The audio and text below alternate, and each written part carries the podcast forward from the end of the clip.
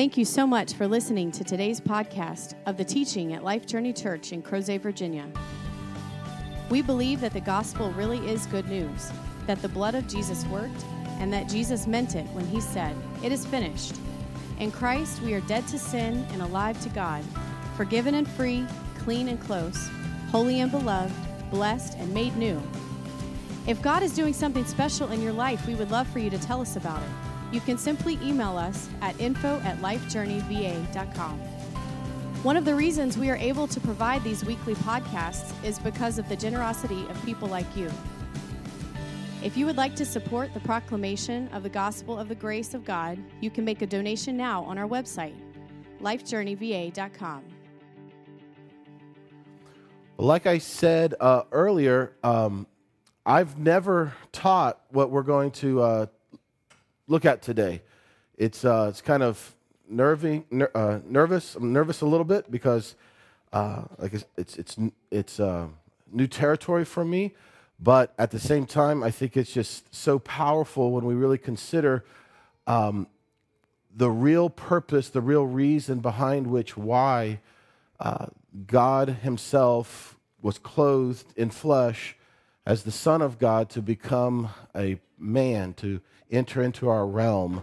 And so, with this uh, Christmas season, we're going to talk today a, a passage out of the Old Testament that really outlines for us why Jesus uh, came, the whole purpose, the whole reason. And then next week, uh, we're going to look at a passage in the New Testament that talks about the virgin birth. And the big question that you may have, or maybe you haven't had, hopefully you'll have it next week when you think about it, is uh, why a virgin birth? I mean, that's a big stumbling block for a lot of unbelievers. Really? Someone who is a virgin had a baby? I mean, that doesn't happen. I mean, that's why would God do it that way um, when it would just be so much easier to believe if that wasn't the case? So many people that I've tried to share the good news with, you know, have said, really, a, I mean, virgins don't get pregnant. And so I, that's too big of a deal. That's too big of a threshold for me to kind of just believe.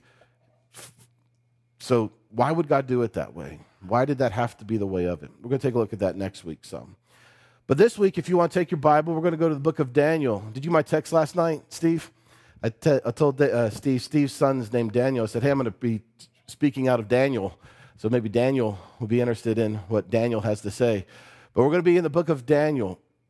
Some quick history about what's going on in the book of, of Daniel, what's happening in the time of Daniel.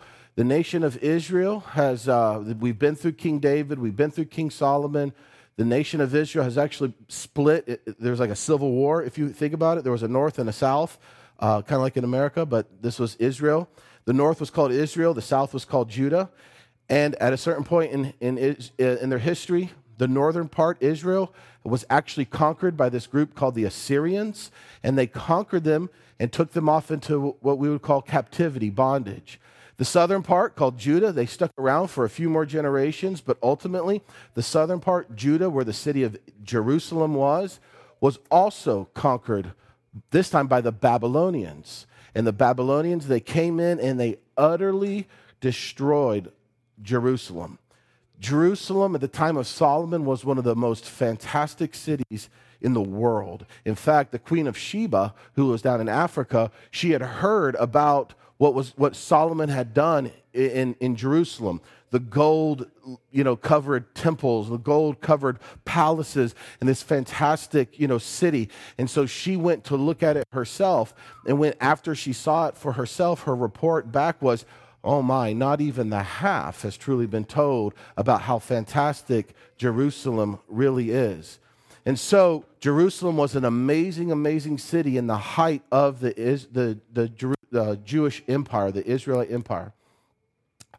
But by this time in their history, the Babylonians came in, and if you can imagine all of that beauty, all of that grandeur, all of that wonderfulness being completely burned, completely destroyed, completely laid to waste. And all the people, or a lot of the people, were actually dispersed throughout the Babylonian world empire, and many, including David, were actually taken back to the capital city called Babylon. And so, it's a pretty it's a pretty sad time in the history of Israel. It's a really sad time because they don't even have a city. They don't even have a, a nation. There's no borders. There's no city walls for Jerusalem. And the people of Israel don't, aren't even together. They're spread around. All the Jews have been spread around the Babylonian world. And so you have a few here and a few here, and they're all spread out, and there's no national unity, and it's just a very, very sad time in the history of Israel. And the reason why this happened, the reason why this Babylonian captivity, this, this exile happened, was because Israel continued to not keep its end of the bargain called the Old Covenant. If you remember, God promised, we've talked about this a lot, God promised that if you, Israel, do everything that I tell you to do, if you do everything I tell you to do, then I will bless you, I will increase you, I will multiply you, I will be your husband, he says. But if you don't do what I say, if you don't do everything that I've written, then the deal's off. You'll be cursed. And so that's where Israel found itself. They had not continued in their side of the bargain. They continued rejecting the precepts of the Lord. They continued rejecting his commands. They continued to do what was right in their own eyes. And God even sent prophets. We'll see that in a second. He sent a bunch of prophets to say, guys, watch out. This, this exile, this, this rejection is coming. You better watch out. You better not pout. You better not cry. I'm telling you why. I mean, it's coming. And they continued to reject. They even killed the prophets, wanting to do their own thing. And so ultimately, that resulted in the whole city being destroyed, no stone left on its end and Israel being utterly embarrassed. Imagine, imagine with me being the most powerful, most influential nation on the world under King David and King Solomon, and now just, I don't know, a couple hundred years later, few generations afterwards, utter destruction, utter desolation. You know what desolation means? It's just a wasted town. So it's a pretty sad day in the life of Israel. And so, Daniel, in Daniel chapter 9, he is remembering that there was a promise, even in all of the rejection and the problem, problems, there was a promise made that this exile would only last a certain amount of time. And that's where we pick up here in chapter 9, starting in verse 1. If you have your Bible app, you can open that up. It, it has all the verses there with you. Um, or you can just follow it on here, or if you have a paper Bible, you can certainly follow along there. But we're going to read through verse 1 through 24 pretty quickly because the big thing we're going to uh, highlight in our few minutes we have remaining is verse 24 and 25. And hopefully my voice stays with us. It's getting a little froggier and froggier uh, as we go. So this is Daniel in captivity in Babylon. He is a glorified slave of the king of, uh, of uh, the, the kingdom of Babylon. And now he says, in the first year, verse 1 of Darius, the son of Ahasuerus, of Median descent, who was made king over the kingdom of the Chaldeans, in the first year of his reign, verse 2, I, Daniel, observed in the books the number of years which was revealed as the word of the Lord to Jeremiah the prophet for the completion of the desolations of Jerusalem, namely 70 years. That's a lot of long words and big words to say this. Daniel was reading in Second Chronicles. You could read in Second Chronicles if you want to. Second Chronicles chapter 36. Daniel was reading and he read, stumbled upon Second Chronicles 36, where Jeremiah was right, where the promise was made to Jeremiah. Jeremiah, listen, destruction is going to come upon Jerusalem because of the rebellion of Jerusalem. It's going to be utter destruction, and this destruction will last for seven, seven Sabbaths, a total of 70 years. So 70 years will pass from when Jerusalem gets destroyed and then when Jerusalem gets to be rebuilt. 70 years. And so Daniel stumbles upon this as he's just reading his chronicles from Jeremiah, and he says, wait a second, that 70 years is getting pretty close. He's doing the math and he's figuring, wow, that, that's getting here pretty soon. And remember, why did Jesus, why did God, why did he reject, why did he send Israel into captivity? It's because of their sin, their wickedness. They, they didn't keep their end of the bargain.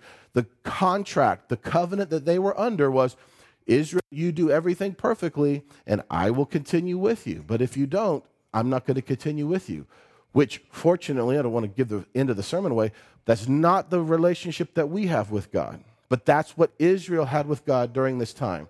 And so Daniel is reading. Imagine that. You know, you and your whole people group have been dispersed away from Jerusalem. You're in all these different places, and you realize wait a second, we're getting pretty close to the end of this rejection, the end of this desolation, the end of this disbursement. And so if you're like Daniel, you're thinking, man, we need to get our act together. We need to get our, our stuff in gear here. We need to undo all of the things that got us in this place so we don't have another 70 years of rejection, or 70 years of, of exile. So, I mean, Daniel's not a dumb dude. He's very, very smart. Belteshazzar is what he's called in the, in the kingdom of, of Babylon. What did Daniel do? Daniel said, hey, it was our sinning, our iniquities, our rejection of the Lord that got us here. Well, Dad Gummit, I'm going to do what I need to do, Daniel, to get that sinning and rejection, rejection and wickedness atoned for, taken care of. Because I don't want to continue this. This is embarrassing. I mean, we were the great nation of Israel, and now look at us. So, verse 3 I, this is David, I gave my attention to the Lord to seek him by prayer and supplication with fasting, sackcloth, and ashes. In other words, man, he got busy going through every single possible potential sinful action that he could ever have done, anyone that he ever thought of, anyone he ever knew, any Jewish sin that he ever could have remembered and thought about, he now spent the time in sackcloth and ashes. Like, that does not sound comfortable spending time confessing the sins of the people and his own sins so that God would hear him, forgive him, so that they would not continue in the 70 years again. He's getting serious about this. Verse 4 So I prayed to the Lord Almighty, and I confessed. I said, Alas, O Lord, the great and awesome God who keeps his covenant and loving kindness for those who love him and keep his commandments, meaning you are doing, you've done what you said you would do. You would keep your commandments, to, you, you would keep your covenant, your steadfastness, your protection, if we would have done our part. Verse 5 But we have sinned. We have committed iniquities. We have acted wickedly. We have rebelled, even turning aside from your co- commandments and ordinances. So Daniel's just calling a spade a spade. This is the reality. This is why we're sitting here in Babylon, and, and I'm sitting here in you know the middle of my fireplace in these ashes with this burlap sack on because we have rejected you. He's calling a spade a spade. And I put these, these words in red because he's realizing these are the things that has got him in this situation sin, iniquity, rebellion, wickedness, turning aside. Moreover, I mean, he just lets it all hang out. Moreover, we have not listened to your servants, the prophets. Remember, prophets, Amos, uh, Jonah, uh, Micah, Nahum, Habakkuk, all these weird names that we find at the end of the Old Testament, all of them, except for two, have already happened. All of these uh, uh, prophets, the major prophets of minor, all of them have happened except for two of them, and all of them were saying, "Guys, get your act together, fly straight, realize the course that you have that you're on because you're rejecting the Lord." Sometimes the people would kind of get their act together, but most of the time they would say, "Who are you? We are Israel." God would never reject us. God would never disperse us. We are strong. We are Israel. And so he's saying, We've even rejected the ones that you sent to tell us what you need from us, what you want from us, the prophets. So God would try to speak to the people through these prophets who spoke in your name. They spoke to our kings, to our princes, to our fathers, and all the people of the land. So these prophets came, say, You better stop sinning. You better stop. But we rejected them. We didn't listen to them, the prophets. Remember that. We'll come back to that at the end. Verse 7 Righteousness belongs to you, O Lord. So he's saying, we are guilty, we are in shame, but to us, open shame. He's, he's, I think he's changed his mind. He's realized what is at stake. And as it is this day, to the men of Judah, the inhabitants of Jerusalem, and all of Israel, to those who are nearby, nearby where? In ba- Babylon, and to those who are far away into the countries which you have driven them. All of us because of our unfaithful deeds which we have committed against you. All of us are in open shame.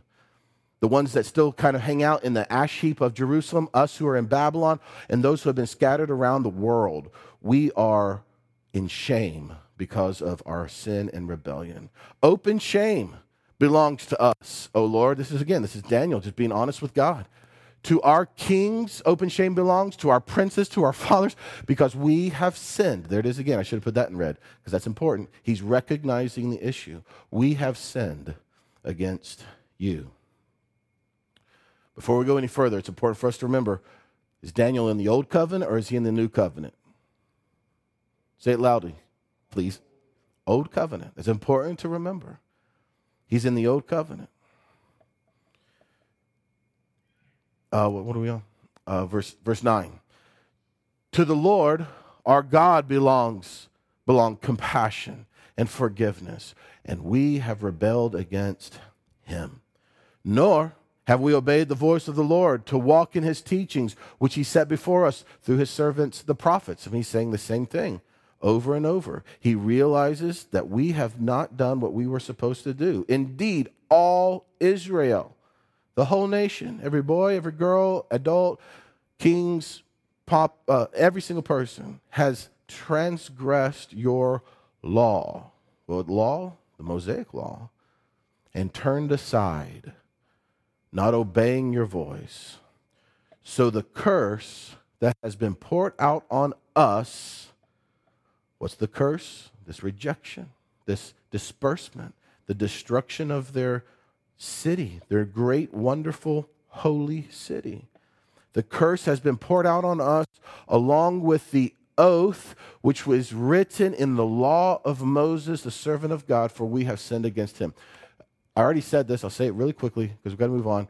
But what Daniel is saying, God, you, you are exercising the part of the covenant that you are rightfully exercising because we didn't keep our part of the covenant. In this covenant that we said we would do it all, we gladly entered into this old covenant. It said, if we continue in this and we do everything faithfully, then you will bless us and you, we will be a nation before you always. But if we sin against you, if we fail to keep our end of the bargain, you will reject us. That's the curse. And what Daniel is saying, God, you are righteous in doing this. You are just in doing this because you are, this is the terms of the contract, the terms of the agreement that we signed back on Mount Sinai with Moses.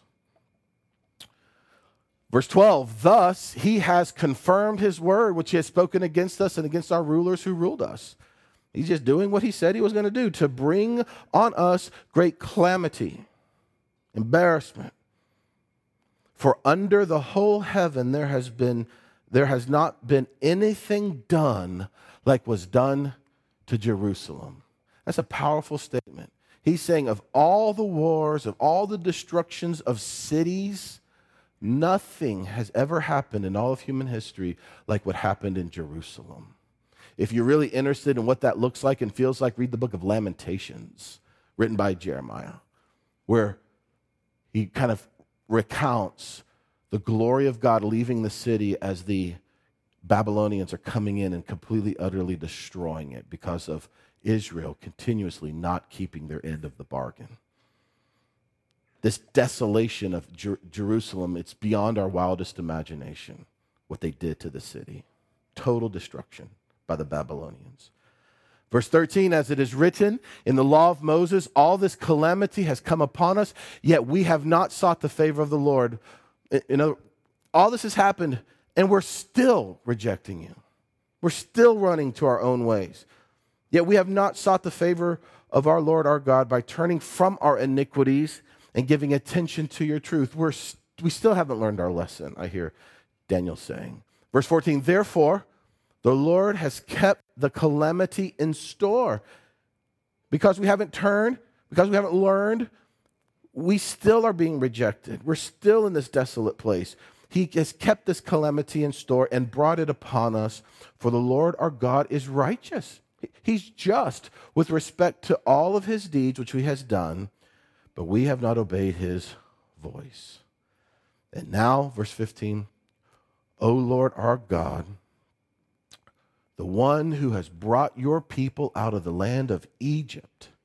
So Daniel is remembering this great day of deliverance that happened to his forefathers years and years and years ago when Israel was in bondage and slavery to Egypt. He's saying, You're the one who brought them out of that land of Egypt with a mighty hand and have made a name for yourself. As it is this day, we have sinned and we have been wicked. O Lord, in accordance with all your righteous acts, this is verse 16, let now your anger and your wrath turn away from your city, Jerusalem. Let now this anger and wrath turn away from your holy mountain. Perhaps that's referring to Sinai, but I think more so it's referring to Israel, to Jerusalem. For because of our sins and the iniquities of our fathers, Jerusalem and your people have become a reproach to all those around us. Here's what Daniel's kind of saying God, your name, your reputation is on the line here. God, you're the one who made a name for yourself by bringing this little ragtag group out of Egypt and to where everyone in the Canaanite world, they all feared you because of what you did to the Egyptians. And now, now who fears you? Because look at how dispersed and how insignificant we are as a nation. So turn your eyes back to us, he's asking. Forgive us of our sins so that your name can be great again. So now, verse 17, our God, listen. He's begging him, listen to the prayer of your servant and to his supplication. And for your sake, O Lord, for your benefit, let your face shine upon your desolate sanctuary. Now let's put our old covenant Jewish hat on for a second. What sanctuary is he talking about? Any, any thoughts? The temple. Yeah, the temple.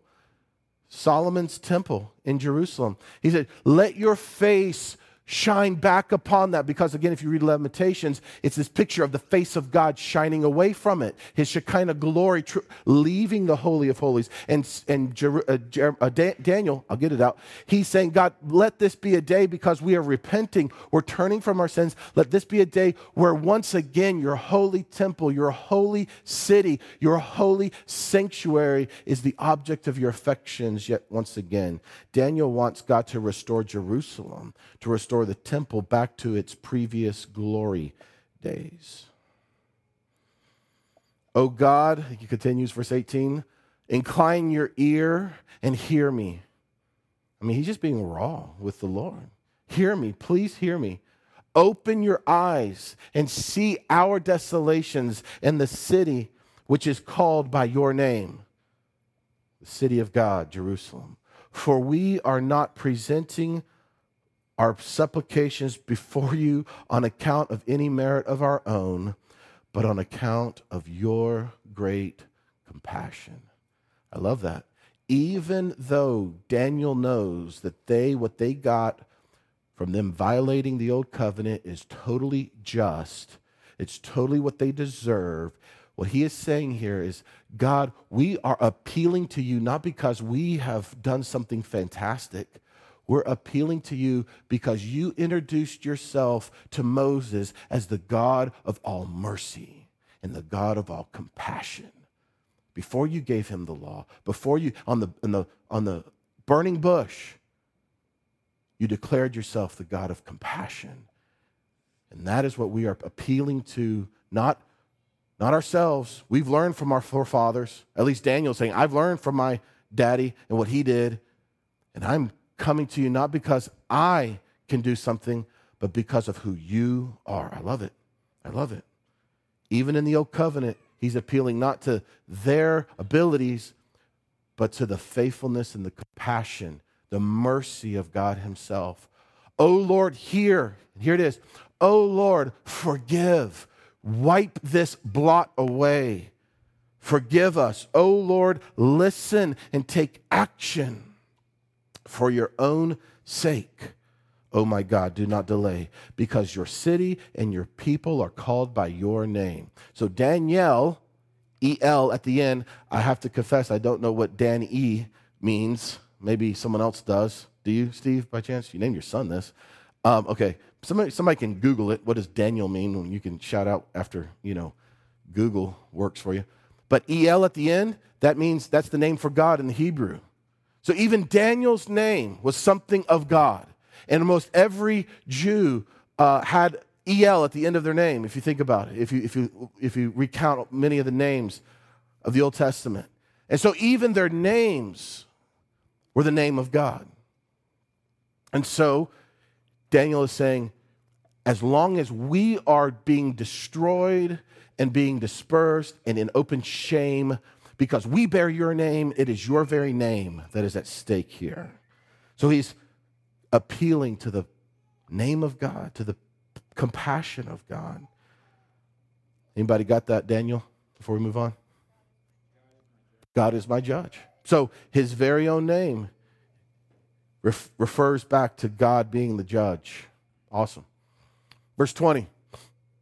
Now, so that's the end of his prayer, okay? Can you, can you imagine Dan, Daniel sitting there in his fireplace in the ashes with, with burlap sack of on him in complete, he's been fasting. He hasn't eaten anything for days. He's, he's weak. He's pouring his heart out. He's realizing the error of his ways and of the, of the nation. And he's saying, God, if you don't do something here, we're just going to be complete toast. There's still hope. And we're appealing not because we have done something to deserve it, but we're appealing to your very own compassions. And Daniel knows that there was a promise that this desolation, that this rejection was going to end 70 years after it began. And he's doing the math. And he's realizing that, realizing the time is near. And so he wants to lead a, a revival, if you will, for the people to restore back the Israel of old. Now, verse 20, while I was speaking and praying, while I was confessing my sin and the sin of my people Israel, is Daniel in the old covenant or the new covenant? Old covenant. Okay, important. So many Christians go to passages like this and say, see, guys, here's how we have revival. Here's how we get a fresh wind from the Lord is we need to sit and fast and sit in our ash, ash heaps uh, of despair and confess all of our sins in order for God to move in us. And uh, if that's our thinking, then we are completely confused about what Jesus has done, which we'll get here in a few verses. And presenting my supplication my prayers before the Lord in behalf of the holy mountain, talking about Jerusalem, of my God. So, was Daniel's focus on a supernatural spiritual revival? No. Daniel's focus was on just simply restoring the nation to what it once was this nation of, of Israel, of power and preeminence, and having a name for God once again in the world. Verse 21 and while I was speaking in prayer, then the man Gabriel, Gabriel, whom we know is an angel of the Lord, who also came to Joseph and to Mary. He's a messenger of God to man. The man, Gabriel, whom I had seen in a vision previously, came to me in my extreme weariness about the time of the evening offering. So, in the midst of, in, the, in his weakest moment, remember, he hasn't eaten, he's fasting, he, he, he's, he's emotionally drained as he's been thinking about his sinfulness and, and the rejection of the Lord. He hasn't eaten, he's weary, extremely. He gave me instruction. Gabriel gave Daniel instruction and talked with me. And this is what Gabriel said. This is so cool. Oh, Daniel, I have now come forth to give you insight with understanding. In other words, oh, Daniel, listen, if you only knew what really is about to happen, if you only knew and I'm going to share you, with you just a little bit about what's going to happen. You're praying that a building gets rebuilt in Jerusalem. You're pouring your heart out to the Lord in confession of your sins so that a city could be rebuilt on a map in the Middle East. But what Gabriel is about to say, remember, see that EL at the end of Gabriel? I don't know what Gabriel means either, but that's something of the Lord. What Gabriel's about to announce is that this is something so much bigger than a city, something so much bigger than a temple, something so much bigger than even a nation called Israel. Watch this. This is so cool. At the beginning of your supplications, Gabriel continues, the command or the word was issued. You know, the, God said, Gabriel, he is turning himself towards me. He's repenting of his sins. Go to him and tell him what this is really all about. And I have come to tell you, Gabriel says, for you are highly esteemed. So give heed to this message and gain understanding from this vision. And here it is. Verse 24. This is so cool. 70 weeks have been declared for your people and for your holy city. Let's pause right there. We're going to take we're going to slow it down for a few minutes we have remaining we're really just looking at this one verse for the next like 10 minutes. 70 weeks have been declared for your people and for your holy city. The Hebrew word, and I'm not a Hebrew scholar, I only took three semesters of it. Uh, Greek's more my thing, uh, so I had to do a lot of like concordant stuff, you know. But the word weeks is literally the word that means seven periods, periods of seven, which makes sense why they translate weeks, because how many days are in a week? Seven, yeah. But all throughout the Old Testament, this word is also translated periods of seven, because that's just simply what it means. So, what the angel is saying, what God is saying is listen, 70 periods of seven are declared for your people and for the holy city of Jerusalem. So, from a certain starting point, which he'll tell us in the next verse, for 77 years, somebody do the math for us, 400 and what? 490 years. From, the, from, from a certain starting point, which he'll tell us in the next verse, for 490 years, 70 periods of seven years, 490 years, your people, Israel, and the holy city will be before me. I will be faithful. I will continue with the city and with the people. Exclusive. But at the end of that time, 490 years, things are going to change. Things are going to change beyond your wildest imagination, Daniel. Daniel, by the way, He's about 500 or so years before Christ, 450 to 500 years before Christ.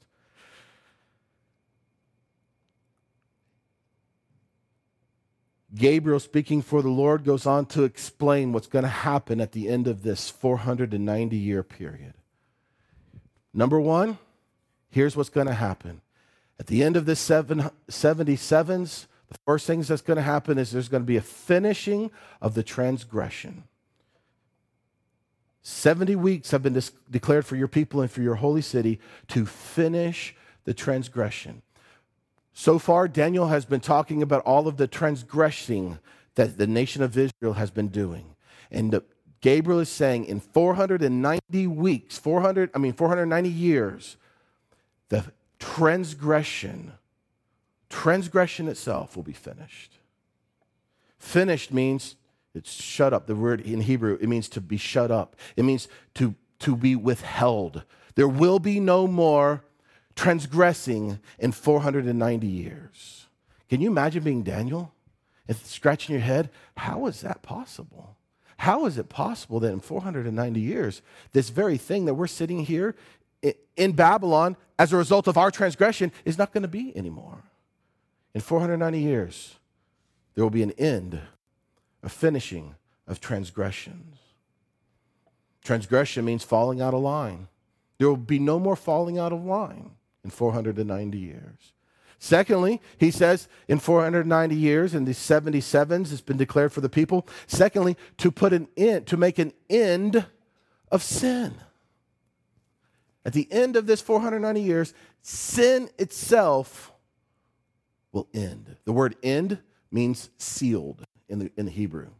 It means it'll be sealed up and it won't be able to continue sinning. There will be no more sinning after 490 years. Now, somebody, before, before we get there, somebody say, somebody help us, what was it that Daniel and all of the people of Israel were in this exile as a result of? Their what? They're sinning. Their sin had driven, had, had, had resulted in God's disbursement of them from the holy city, and the holy city had become desolate. And what Gabriel's message is, is hey, listen, in 490 years, sin won't even be counted anymore. How can that be? It'll be sealed up. How is this possible? It'll be quarantined, is the picture. It'll be sealed, like you seal off a, a, a, a jar where, where the liquid can't come. It'll be sealed, it'll be contained, quarantined. What is this? Well, there's actually a few more things. Oops. Let's see, where am I at? Okay. Number three, after 490 years, Daniel, not only will the transgression be finished, sin will end, but there will actually be an atonement for iniquity. Some of your translations use a different word, the word reconciliation for iniquities. In other words, all of the iniquities, all of the uh, wrongdoings, all of the guilt and the shame. Remember, guilt and shame has been used by Daniel numerous times. We, our people, our kings, our, our princes, we are in open shame. Remember him saying that before, earlier when we were reading through it? He's saying at this point, all of the shame, all the iniquity, there will be a reconciliation there will be an atonement. The word atonement has this idea of it will be set right, it will be blotted away, it will be taken care of, covered over, reconciled. All of that guilt, all of that unrighteousness, all of that non okayness with God, it will be set straight in 490 weeks, 490 years, in 70 sevens. You think that's enough? No, there's three more. He says, in, I had to put it on another slide because there's so many of these things. 70 weeks have been declared for your people in your holy city. And here's the next thing to bring in everlasting righteousness. So at the end of the 70 weeks, what's going to happen is eternal, perpetual righteousness will actually be ushered in. How many times did Daniel in his little prayer continuously confess that they are wicked, that they are defiled, that they are um, um, uh, uh, rejected rightly because of their rejection of God. They are, he was confessing that they're not right, that they're not righteous. And what the Gabriel's message is coming, he's saying in 490 years, there's going to be something given, brought. If it's brought, is it something that's earned? Is it something that's deserved? No, it's a gift. You come to my house, on Christmas morning and you bring to Christmas morning, you bring a gift, is that something that I earn, that I deserve? No, it's something that you gratefully, generously, graciously have given me. You've brought it. And he's saying in 490 years, there's going to be a bringing of something that you don't deserve. Perpetual rightness. Continual, everlasting okayness with God is coming your way, Daniel. Now look at this. Also, oh, this is so cool.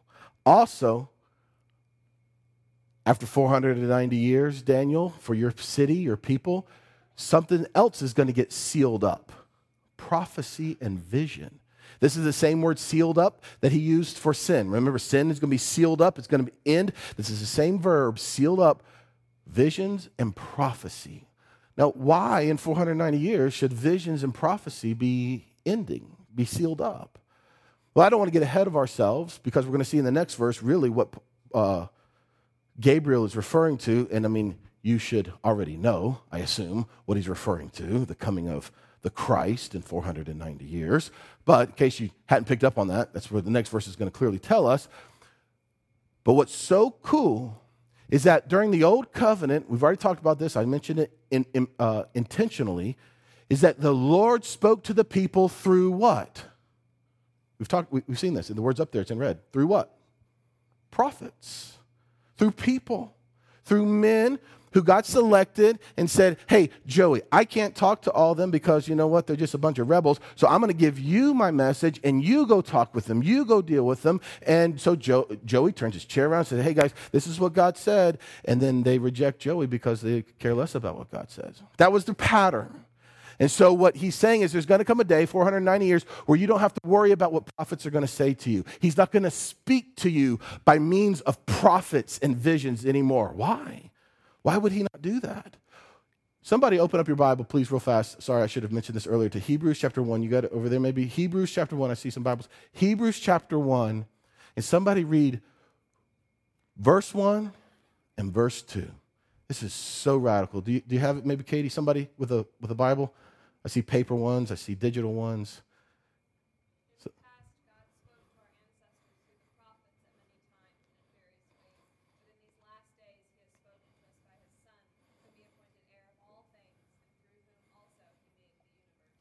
Okay, so in times of so Hebrews is written to the Jews, but this is in the new covenant. This is this is in the new in the, the, the new the new covenant. He's saying the writer of Hebrews is saying in years past, the pattern, of the way God talked to us was through prophets. And every Hebrew boy and girl reading the book of Hebrews like, yeah, I know that. I know Joel, Amos, Obadiah, Zephaniah, Zechariah, Haggai. What's the last one? Malachi. That was a joke, but anyways. Um, but he say that's how he has talked for generations through prophets. But now, in these last days, in these most recent days, verse 2, he no longer speaks to us through prophets. In other words, the writer of Hebrews is saying God's use of prophets has ended. It's been sealed up. Why? Does God not speak to us anymore? Oh, He does. And He says, in these last days, He has spoken to us in His very own Son. And the, the, the Greek there doesn't simply mean he has spoken to us by means of his son. It's, it's this idea that the very language that God himself now communicates to us is the very language of son. He speaks to us through Jesus, by means of Jesus, but he speaks to us in this language of sonship. In every right as sons that we now have, that we looked at last week in our series on As we, He is, so are we now in this world. He speaks to us not by means of other men, but he speaks to us in this language eternal of his very own Son within us. Can you imagine being Daniel and thinking, like, scratching your head, like, for generations, you've spoken to us through prophets and visions, and you're telling me that all that's going to end? And if you only knew, it's going to end because something so much better is going to come about. That the Christ Himself, the Messiah Himself, is going to live within Him to teach Him, to lead Him, to guide Him. I'm afraid that in our day and age, in modern Christianity, we have totally missed that. We're hanging on every word that a teacher will teach, a pastor will say, instead of realizing that God Himself speaks to us by this language of Son within us. Jesus in Matthew 23, he said, he says, Don't call, don't call people rabbi. Rabbi means teacher. Don't call anyone teacher. Call no man your teacher, for it is the Lord himself who is your teacher. Me, we, got, we got a minute. Let me go over here on the side. This is a little side. this is free. You don't have to pay for this, all right? Pastor. Pastor is a spiritual gift, pastoring. Just like encouraging, just like uh, giving, just like evangelizing, it's a spiritual gift. But for some reason, we, in 2,000 years of history, have taken this spiritual gift of pastor and we've turned it into a title for people. So now we call somebody Pastor Joe, Pastor Sam. Now, they might have the spiritual gift of pastor, pastoring, which simply means shepherding, leading, encouraging, directing. But why in the world would we elevate that to a title? Raise your hand if you think you have the spiritual gift of encouragement. Anybody have the spiritual? Okay, Bob. Anybody else spiritual gift? Okay, few. Okay, encouragement. You just feel very inclined to bring encouragement to the body of Christ. Awesome. Has any one of you put on your email encourager Sandy? Encourager Tom as your title? No. Why not? Because it's a gift for the body. And so, why do we do that with the title pastor? I don't know. And I'm just saying, why should we? Because it certainly isn't what the New Testament does. It's a gift. In fact, m- many of you may very well have a better giftedness of pastoring than I have. So let's realize that it's not a man, a woman, a teacher, a pastor that is our leader. Who is your pastor? Who is your shepherd? Jesus Christ Himself, not me. And the more we can realize the power of that, the more we come into the unity of the faith and the Son of God who loved us and gave Himself for us and watch out darkness because here comes the light. But as long as we have this elevated place of pastors and laity, we're, never going to be the body of Christ that He desires for us to be. Okay, off that, back over here. So he said, seal up the prophecy, seal it up. The prophecy is no longer going to come from people to, to man, from a man to people. It's going to be someone, Jesus himself, which he doesn't explain that here, but we know from reading Hebrews that lives within. And here's the last one. Here's the last, after 490 years, transgression has ended, sin has ended, uh, what was it? Iniquities are ending. Righteousness is coming in as a gift. There's no more what did prophet, you know, Sam have to say. It's now Christ Himself is my, my teacher, my guide, my leader. The Spirit of Christ in me is guiding me in all truth, as Jesus said He would. And the very last thing here, this is so awesome. And to anoint, in 490 years, there will be an anointing of the most holy. In the New American Standard and in others, the word place is added, but that's not in the original Hebrew. It's the same phrase for the Holy of Holies. There will be an anointing of the Holy of Holies in 490 years. Now, what do you think Daniel is thinking about? He's thinking about the temple. He's thinking about the building. He's thinking about, yes, finally, there's going to be a, an anointed holy place where God is going to reside. But what do we know? We know something better. We, need, we know the rest of the story. Anointing, by the way, is just a really, really cool word, word for the covering of. In fact, in the Old Testament, in the Hebrew, the word painting, it's translated painting a lot. When they painted, it's the same word for anointing. It means to slather it all over. It's really cool. I like that word, slather. And so, what he's saying is, when this 490 years passes, here's something else that's going to happen. There's going to be a, a slathering of holiness,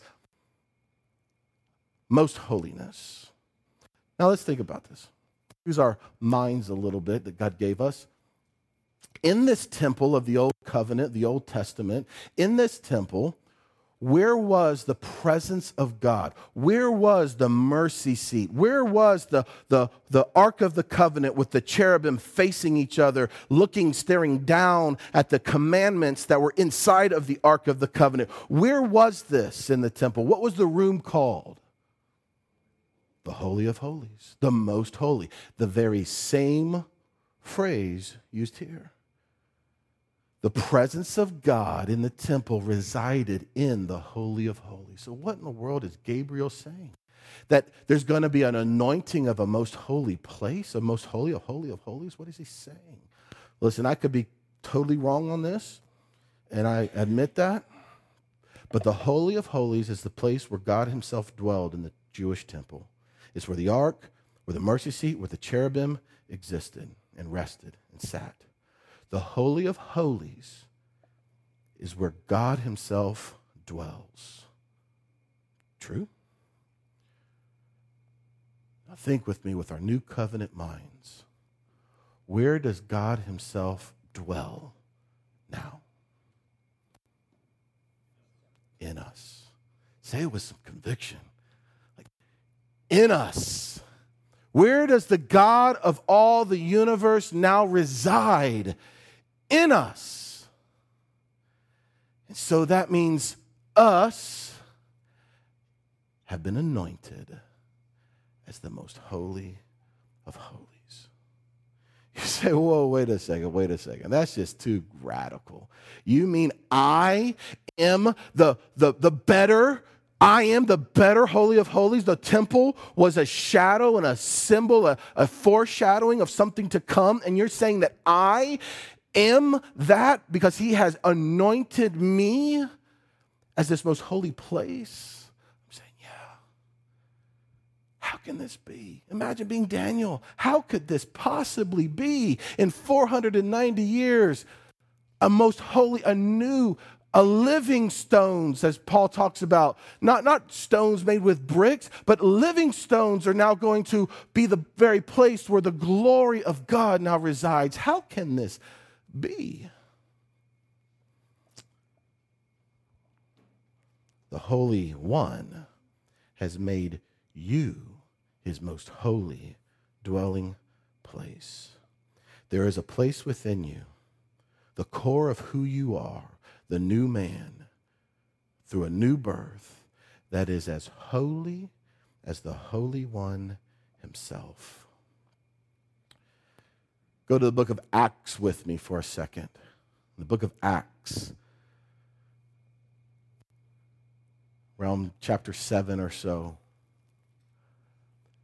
guy named Stephen who was a follower of Christ. He's actually a, a, deacon, a servant in the church. He's arrested, he's captured by the Jews. And he starts to give an account, he starts to give a defense of, of what he knows to be truth. And he gives a history of the Israelite people, going all the way back to Moses and the history of their unfaithfulness and breaking the covenants and not being not continuing in the covenant. He gives their history.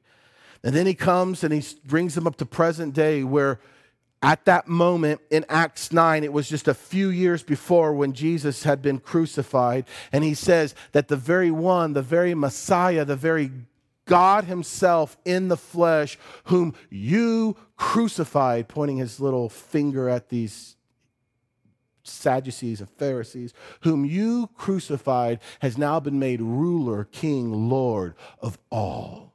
And God Himself, this is Stephen, Acts chapter, what is it, 7, 8, something along those lines. And God Himself no longer, no longer resides in a building for he has made his dwelling in the very heart of man. When Stephen said that, the religious leaders, their teeth clenched, their eyes became like fire, and they picked up heavy stones and they began throwing them at Stephen until Stephen died. It wasn't the recounting of their iniquities that got them so mad, though who likes to have your iniquities recounted, your iniquities recounted, but it was the moment at which Stephen said, the straw that broke the camel's back, when Stephen said that God Almighty no longer lives in a building, but he now lives in those of us who believe upon the Son himself. And they couldn't take it. These guys, they started taking their coats off so they could throw the rocks a little bit harder.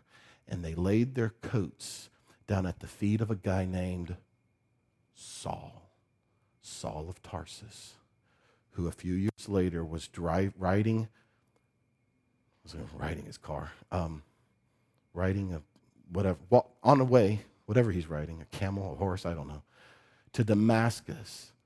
And on the way to Damascus, we know this, this is, I think, is in chapter 9 of Acts. The Lord himself appeared to, to Saul of Tarsus and said, Saul, Saul, why are you persecuting me? To which we might think, when did Saul ever persecute Jesus? Saul was never mentioned in the crucifixion of Jesus. But see, Jesus has done a work to where his life and your life as a believer have become one in such a way that when you, as a believer, and these believers in the book of Acts were being uh, tortured at the hands of Saul of Tarsus, Jesus Christ himself sees you so one with himself that when you, the, church, was being persecuted, Jesus Christ himself is being persecuted. Why are you persecuting me? That opened Saul's eyes to see the truth of what was really at stake, that God didn't live in a temple made by stones. Because if God lived in a temple made by stones, then what in the world was God doing on the road to Damascus? And in that moment, Saul, his eyes were opened and he saw the reality of what this really was. And he, his Jewish, his Greek name, Paul, that we know him more by, Paul the Apostle. And so, in this 490 years, sin will no longer be accounted. There will be no longer an accounting for sins, iniquities, or transgressions. There will be everlasting righteousness brought in. There will be a sealing up of visions by men because there will be a revealer of life that lives within. And there will be an anointing of a new holy place, not a brick and mortar building, not a, not a temple, a sanctuary in Israel, but a people a people, living stones. Verse 25, our last verse. So you are to know, Gabriel tells Daniel, you're to know and you're to discern that from the issuing of a decree. So, when is this 490 years going to start? Daniel wants to get his, get his calculator out. Well, not calculator, calendar. He wants to get his calendar out. When is this going to start? And so Gabriel says, from the issuing of a decree to restore and rebuild Jerusalem. That's when the timeline starts 490 years. From that point until Messiah the Prince comes. That's the 490 years. So, whenever this decree by the rulers of your people, Darius, as he mentioned in verse 1, whenever they say, hey, go and rebuild Jerusalem, you start the calendar because 490, 77s later, this will all take place. Well, he says, when the Messiah, the Prince, from the decree to restore and to the Messiah, there's going to be, he breaks the 77s down a little bit. And we're not going to get into the weeds here. But he says there's going to be seven sevens. That's 49 years. That's how long it took for them to rebuild the walls of Jerusalem. It took 49 years to rebuild the wall so that Jerusalem could be a city again. And then he says, and then there's going to be 62 more sevens. And so when you add the sevens, 49 plus the 62, you've now got 800, uh, four, uh, 483 years from the time that the decree goes out until the Messiah is made known. And I'm not, I was going to put up a bunch of charts and stuff, but you can do it on your own. You got Google. But here's the idea from when the decree went out until this 483 years later, that's roughly the time when Jesus began his earthly ministry, when the heavens opened up in his baptism, and the Father said, This is my Son, whom is well pleased, and the Holy Spirit came and landed on him and came into him, marking this is the Messiah. This is the one who's going to accomplish all this that happened. Daniel goes on to say, and we're not going to get into the weeds of it, but he goes on to say that for this last, that's, 400, that's 483 years. What about the last seven years?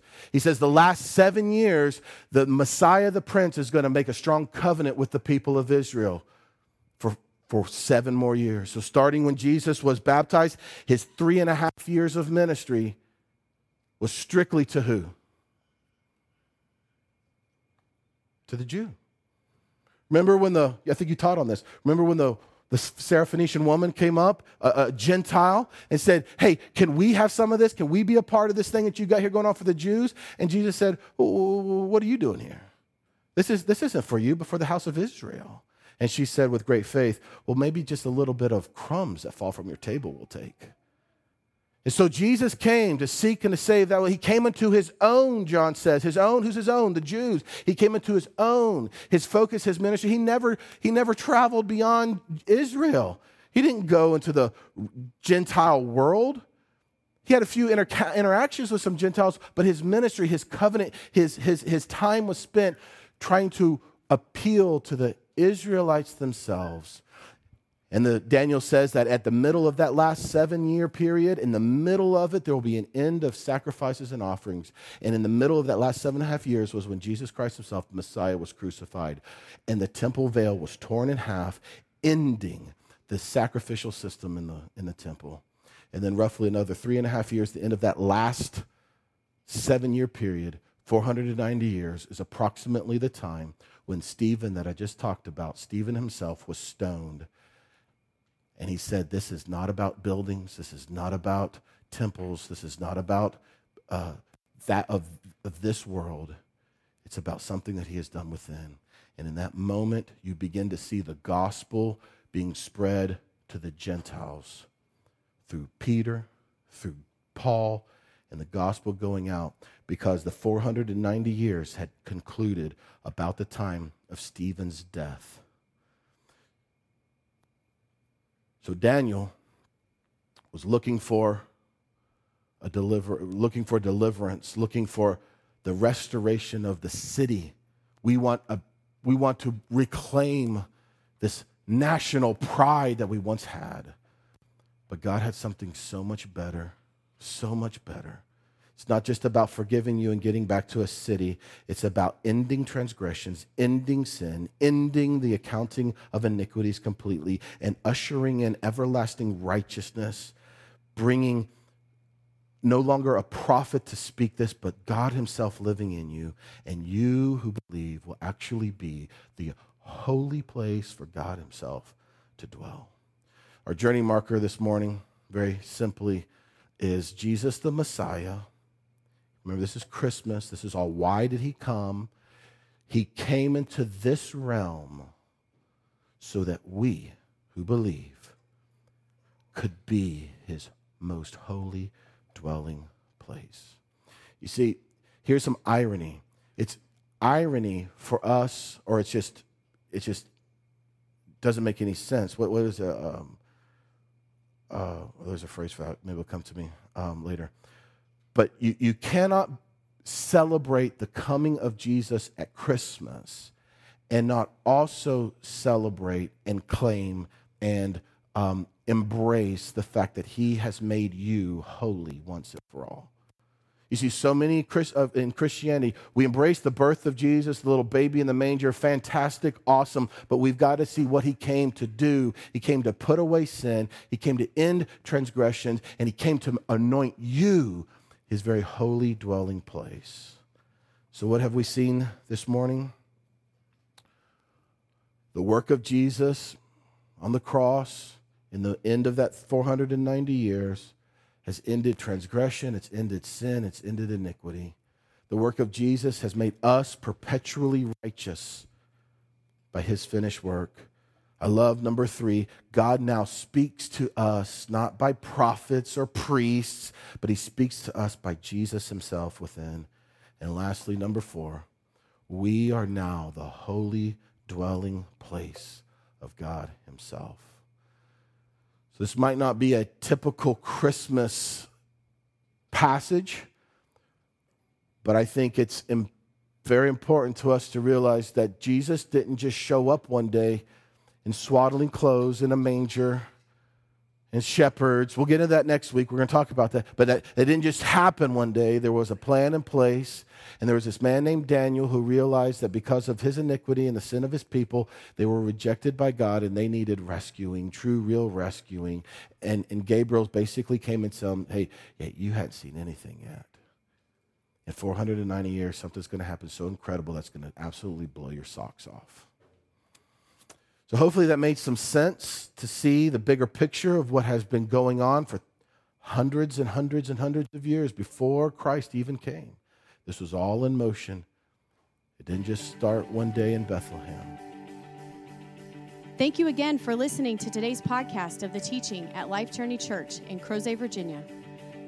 We'd love to hear from you. If God is doing something special in your life, let us know by sending an email to info at lifejourneyva.com. Feel free to pass today's teaching on to any friends and family that you'd like, but please don't change any of it or charge for it. This podcast is made available for free as a ministry of Life Journey Church.